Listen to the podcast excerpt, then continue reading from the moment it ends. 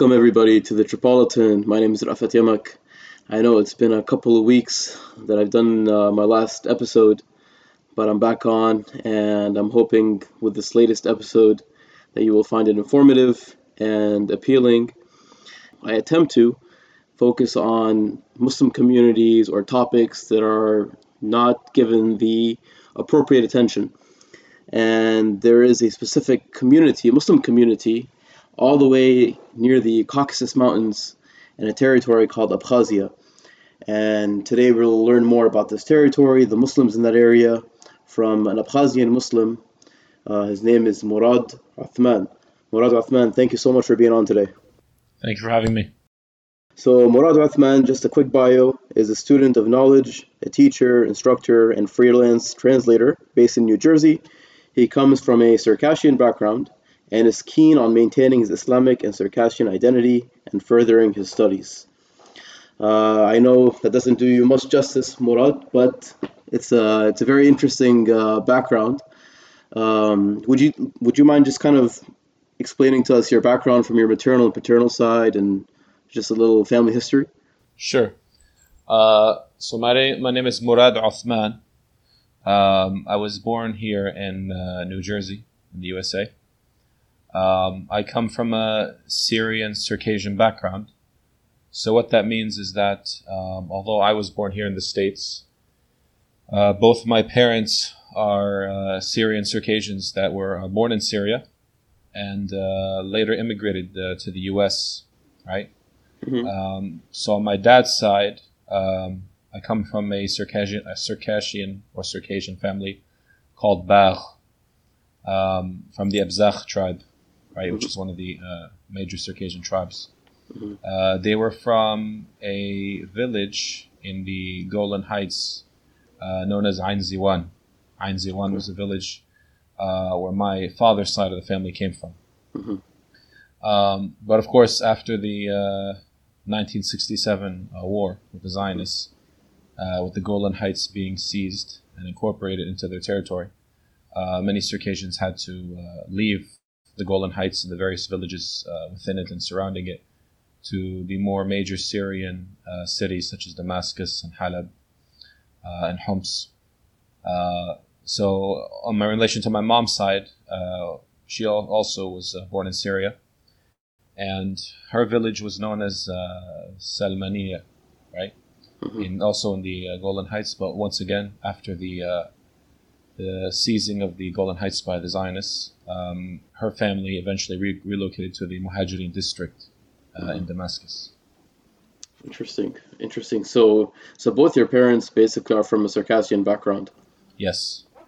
Okay, and uh, do they? Do your parents happen to know which areas in the Caucasus Mountains that they're from specifically? Like, I know there's, you know, uh, there's many disparate territories mm-hmm. in that area anything in particular? I know you had mentioned before that you're on your maternal side, they're from a ter- territory named Abkhazia. Yeah. Uh, from my maternal side, yes. Uh, my mother's side, um, they're what we would call uh, Abava, right? Mm-hmm. Uh, or in, or Abaza. Um, mm-hmm. In other words, these are the uh, native inhabitants um, on the Black Sea coast.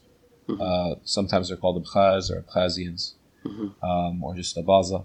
Mm-hmm. Um, they're native to the to the uh, Black Sea coast. So my ancestors from her side, she comes from a family or a tribe called Aruta.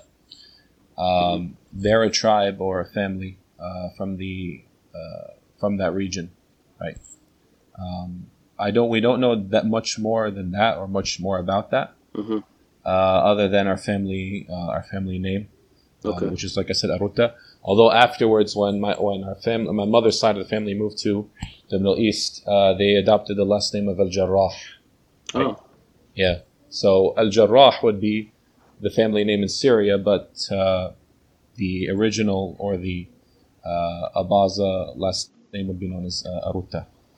Okay. Okay. Or Jetkar and in some cases. We also have a name uh, known as Jetkar, uh-huh. uh, which also uh, is a word used for our family as well. Okay, and your father is also from the same area? Uh, my father is uh, a Circassian, but from the uh, self-designation, as we call it, Adiga, right? So Circassians Oh. would call themselves Adiga, and the Adiga and the Abazans, or the Abaza or the Abkhaz, the Adiga and the uh, Abkhaz are very ethnically related. Um, so it's more or less, you know, more or less both sides accept each other as their own. Um, as far the the uh, the history of them in terms of their language, their you know their their struggle against the uh, Russians, they share a common ancestry. They they share you know similar linguistic backgrounds. So they more or less look at each other like uh, brotherly nations, and more or less you know intermarriage between them is not a problem. Intermingling between them is not a problem uh, because of how closely related they are to each other. So intermarriage between Adiga and Abaza is uh, very common. Okay. Yeah, I did an episode with uh, with Better Kedkoy on, on you know the Circassian community and the and Ediga.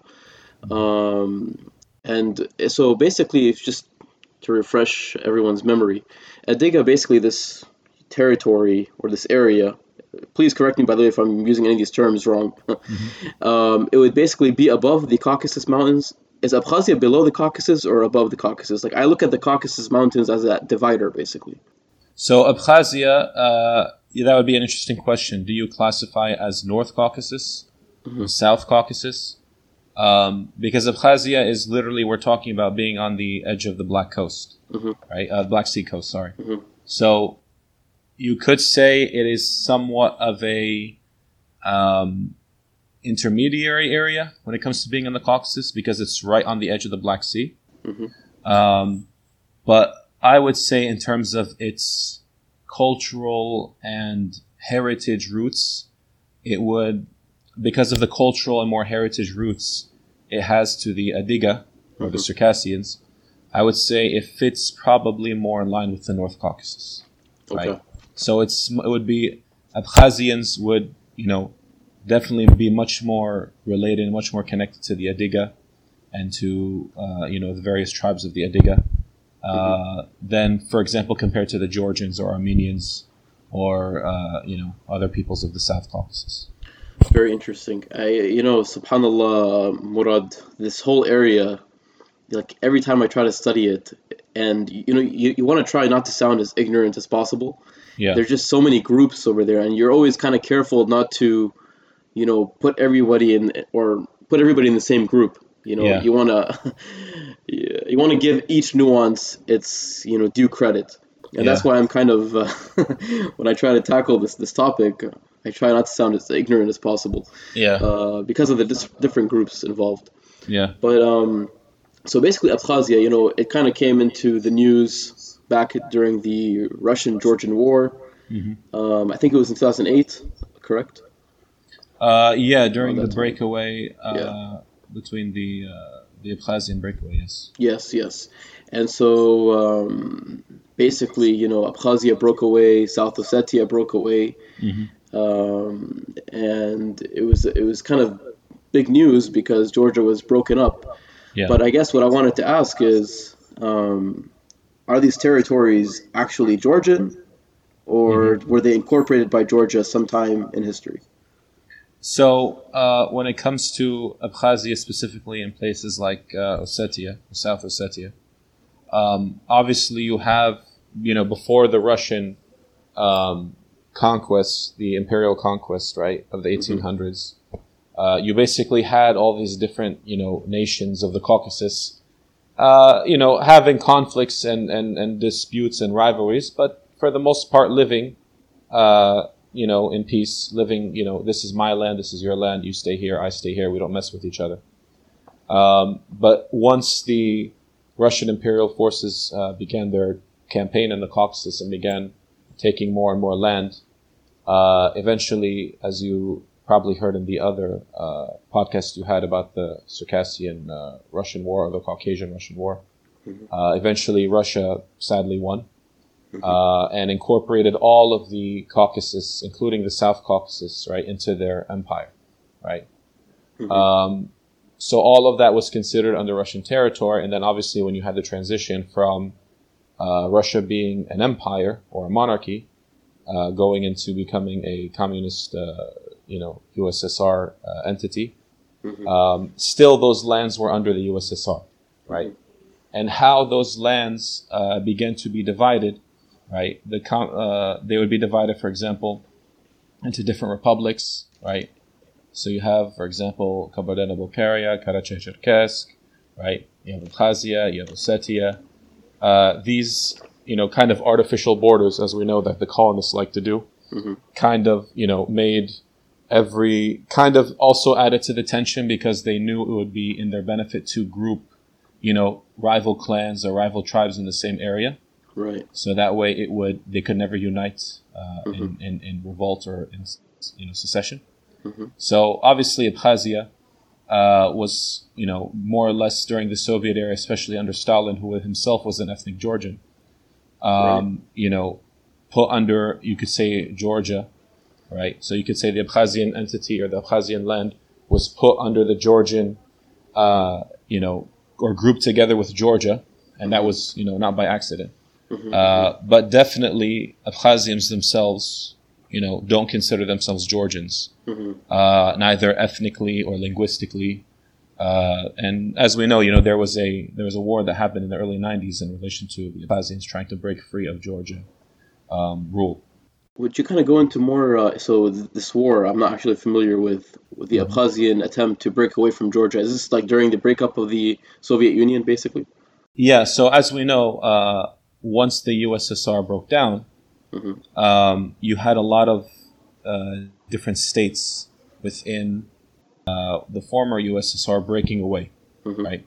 So you had, for example, uh, a lot of the Central Asian territories, mm-hmm. like Uzbekistan, Kazakhstan, mm-hmm. uh, broke away after the dismantling of the USSR, and likewise, you that so that that yearning to be an independent nation. Um, also, a lot of it was uh, also within the Caucasus, right? Mm-hmm. So we it goes without saying we know the situation in Chechnya. Mm-hmm. Uh, we know the Chechen struggle for independence after right. the uh, collapse of the USSR. Mm-hmm. So you also had uh, that fervor, you could say, also amongst the uh, Abkhaz, right? Mm-hmm. Um, so when you had the uh, by the fall of the, you know, the August, uh, um, I think it was the fall of the Soviet Union, 1991, right? Mm-hmm. By August 1992 right? You had the Georgian troops coming in because the Abkhaz had declared independence, right? The Abkhazian parliament mm-hmm. had basically declared independence and saying we are our own entity, we are not part of Georgia. Um, so this was in the early 90s where they broke away and also were part of that fervor in mm-hmm. trying to, you know, have become a self uh, self-governing nation instead of being under the USSR. Mm-hmm. It's so interesting, you know, because this context that you provided kind of sheds light on the 2008 Russian Georgian War, mm-hmm. and it shows you that the Russians they utilized so when they grouped Abkhazia and South Ossetia with Georgia, they knew that it was a artificial union, yeah. and they kind of then used it against Georgia when Georgia was becoming pro-Western. Yes, and, and they ignited that card, and you know, they basically you know supported the breakaway republics of Abkhazia and South Ossetia. They've become kind of Russian basically Russian satellite states, right? Yeah. In, in the area. Yeah, so that's probably the best way to uh, describe Abkhazia right now. Yeah. Um, it's heavily it's heavily fu- funded and financed uh, by Russia. Yeah. Um, because Russia is basically the main entity that get that you know you could say accepted its independence uh, yeah. or recognized its independence from Georgia. Like you said, because of the Georgia's uh, alignment with NATO or with the West, Russia used this as a way of, you know, getting at Georgia for, you know, shifting onto the Western uh, power ideology, if you want. Well, you know, it's um, Abkhazia was in the news maybe a couple of years ago, at least pertaining to the Middle East. I think the Abkhazian prime minister he visited Syria and he met with Bashar al-Assad. Yeah, I don't know. It's kind of weird, you know. Yeah. Because they were making the the Syrian state TV, as desperate as they are, they're trying to make something big out of it. Yeah. You know, this, you know, the prime minister of this, you know, state, yeah. which is really like a Russian principality, yeah, is coming to visit Bashar al-Assad, and they made, and yeah. they were desperate to look for something. So that's when Abkhazia yeah. really, everybody's like, who's Abkhazia in the Middle yeah. East? yeah, definitely.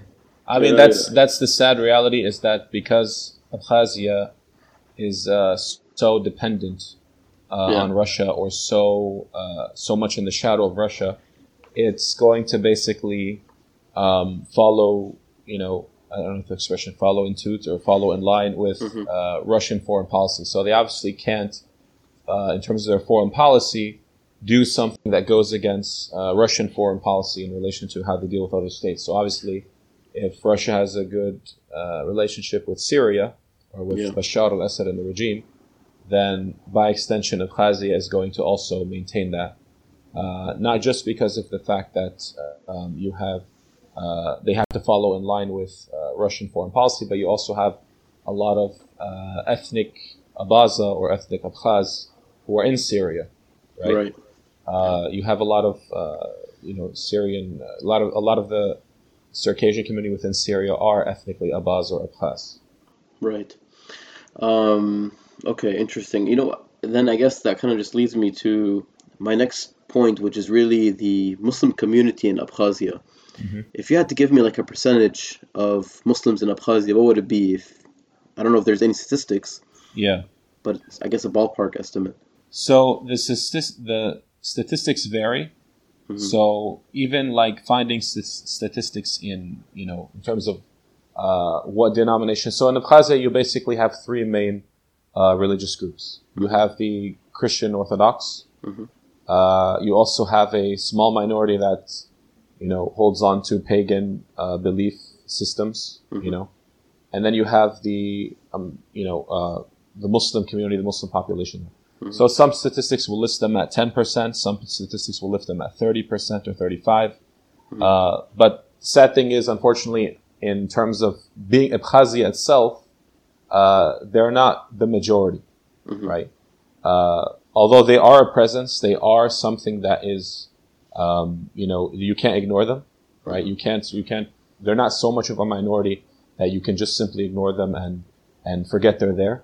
Mm-hmm. Uh, they aren't the majority mm-hmm. in terms of Abkhazia. But if you look at the Abkhaz or the Abaza who are outside of Abkhazia, and that is the majority, by the way, mm-hmm. the majority of Abkhazians or Abaza are actually outside of Abkhazia. Right? Okay. Abkhazians are the, you could say Abkhazians themselves are a minority in their country. Mm-hmm. The majority of the Abkhazians outside of Abkhazia are, alhamdulillah, the majority of them are Muslim, mm-hmm. uh, Sunni Muslims who follow uh, more often than not the Hanafi school of fiqh. Mm-hmm. Um, but in terms of that's outside of Abkhazia. So outside of Abkhazia, 99.9% are, you know, Sunni Muslims. Mm-hmm. But in terms of inside Abkhazia, they're a, they're a minority in terms of their numbers, usually looking at 10 to 30%. It's, you know, it's, um, the, the heterogeneity of the religious denominations in the Caucasus. Mm-hmm. It's like, uh, you never have like one religious group dominating another. It's always a bunch of scattered. Like if you had to put like like a map and each you know denomination represented a color, it would just mm-hmm. be like a dots all over the place. you know what I mean?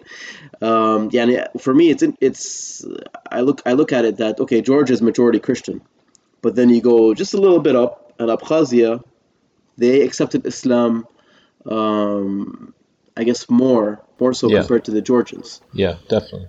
And you wonder what are the dynamics? What, how did that happen? Where you know there's such a stark difference in religious observance or mm-hmm. religious acceptance of Islam mm-hmm. uh, compared to Abkhazia and Georgia. Is there kind of a explanation for that, or is it just tribes, kind of like the Arabian tribes? When the yeah. leader accepts, the whole population accepts. Yeah, I mean, uh, definitely you had so how Islam arrived to Abkhazia yeah, uh, was more or less through Ottoman influence, mm-hmm. right? So either through you know the Ottoman influence could have been trade, or the fact that the the land was administered by the Ottoman Empire and taken conquered by the Ottoman Empire, mm-hmm. um, and there were definitely um, a lot of princes, Abkhazian princes, and mm-hmm. Circassian princes too, who accepted uh, Islam.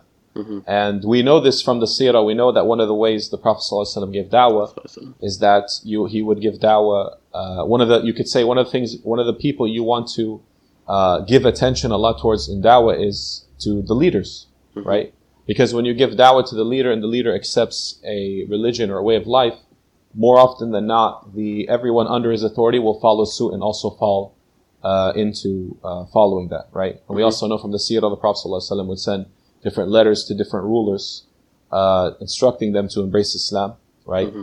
And letting them know that if they didn't, then they would be accountable for all the people who would remain in disbelief, remain in ignorance, uh, mm-hmm. remain in uh, blasphemy because of their, you know, refusal to accept Islam. So definitely the way in which, you know, Islam spread through Abkhazia uh, the princes did have a, a role in that.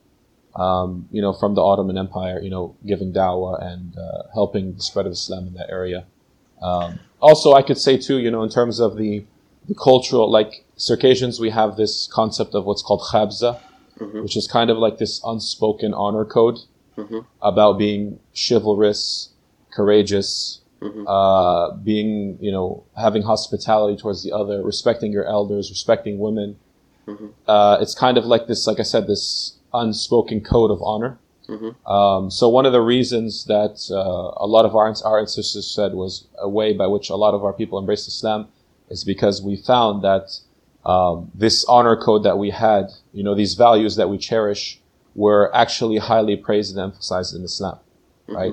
So transitioning to Islam, uh, these high, you know, value, these high values and this honor code that we have when we embraced Islam, we didn't lose any of that. Only we only gained more uh, mm-hmm. uh, by coming into the folds of the religion. And um, you know, because as you mentioned before, the Soviet Union they took over, you know, North Caucasus, South Caucasus. And do you feel like there is some kind of solidarity between different uh, Muslim territories in the ex-Soviet Union? Like, for example, let's say Muslim Abkhazians with Chechens, Dagestanis. Yeah uh, people from you know uh, Circassians who still reside in Sochi. Um, is there kind of like that like a solidarity movement going on between those groups, or is it kind of like everyone's focused on their own uh, their own cause? Yeah, I mean, definitely there is a solidarity in terms of you know when you when you look at all these people from all these different peoples from the North Caucasus, right? Mm-hmm.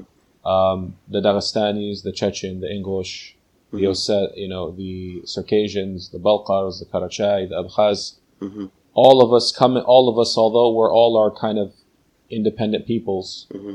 we all live in the North Caucasus region, right? Mm-hmm. So we come from a common, you know, homeland. We come from, mm-hmm. we have a common culture, right? Mm-hmm. The culture is very much similar between all these groups. Um, the uh, clothing is very similar. The food is similar although linguistically there are differences, right? Obviously mm-hmm. between, uh, you know, the Adiga language, the Abaza language, the, the Chechen language, the Ingush yeah. language, there'll be some uh, differences. I think it's the common heritage, mm-hmm. the common homeland, the common heritage, the common uh, religion. So the majority of us are Muslim, mm-hmm. right? Also, the common struggle that we had to endure from the Russians, right? Yeah. Everybody had, all of these nations that we mentioned, including the Abkhaz, including the Abazins, right, suffered under the Russian expansion to the Caucasus, right? Mm-hmm. Uh, and this is proven not just in the history records, but it's proven by today, where we know most Abkhazians, most uh, people from an Abkhaz or Abaza background don't live in their homeland anymore, right? Yeah. And that's because of Russian imperial aggression in their homeland, where they drove them out, yeah. right?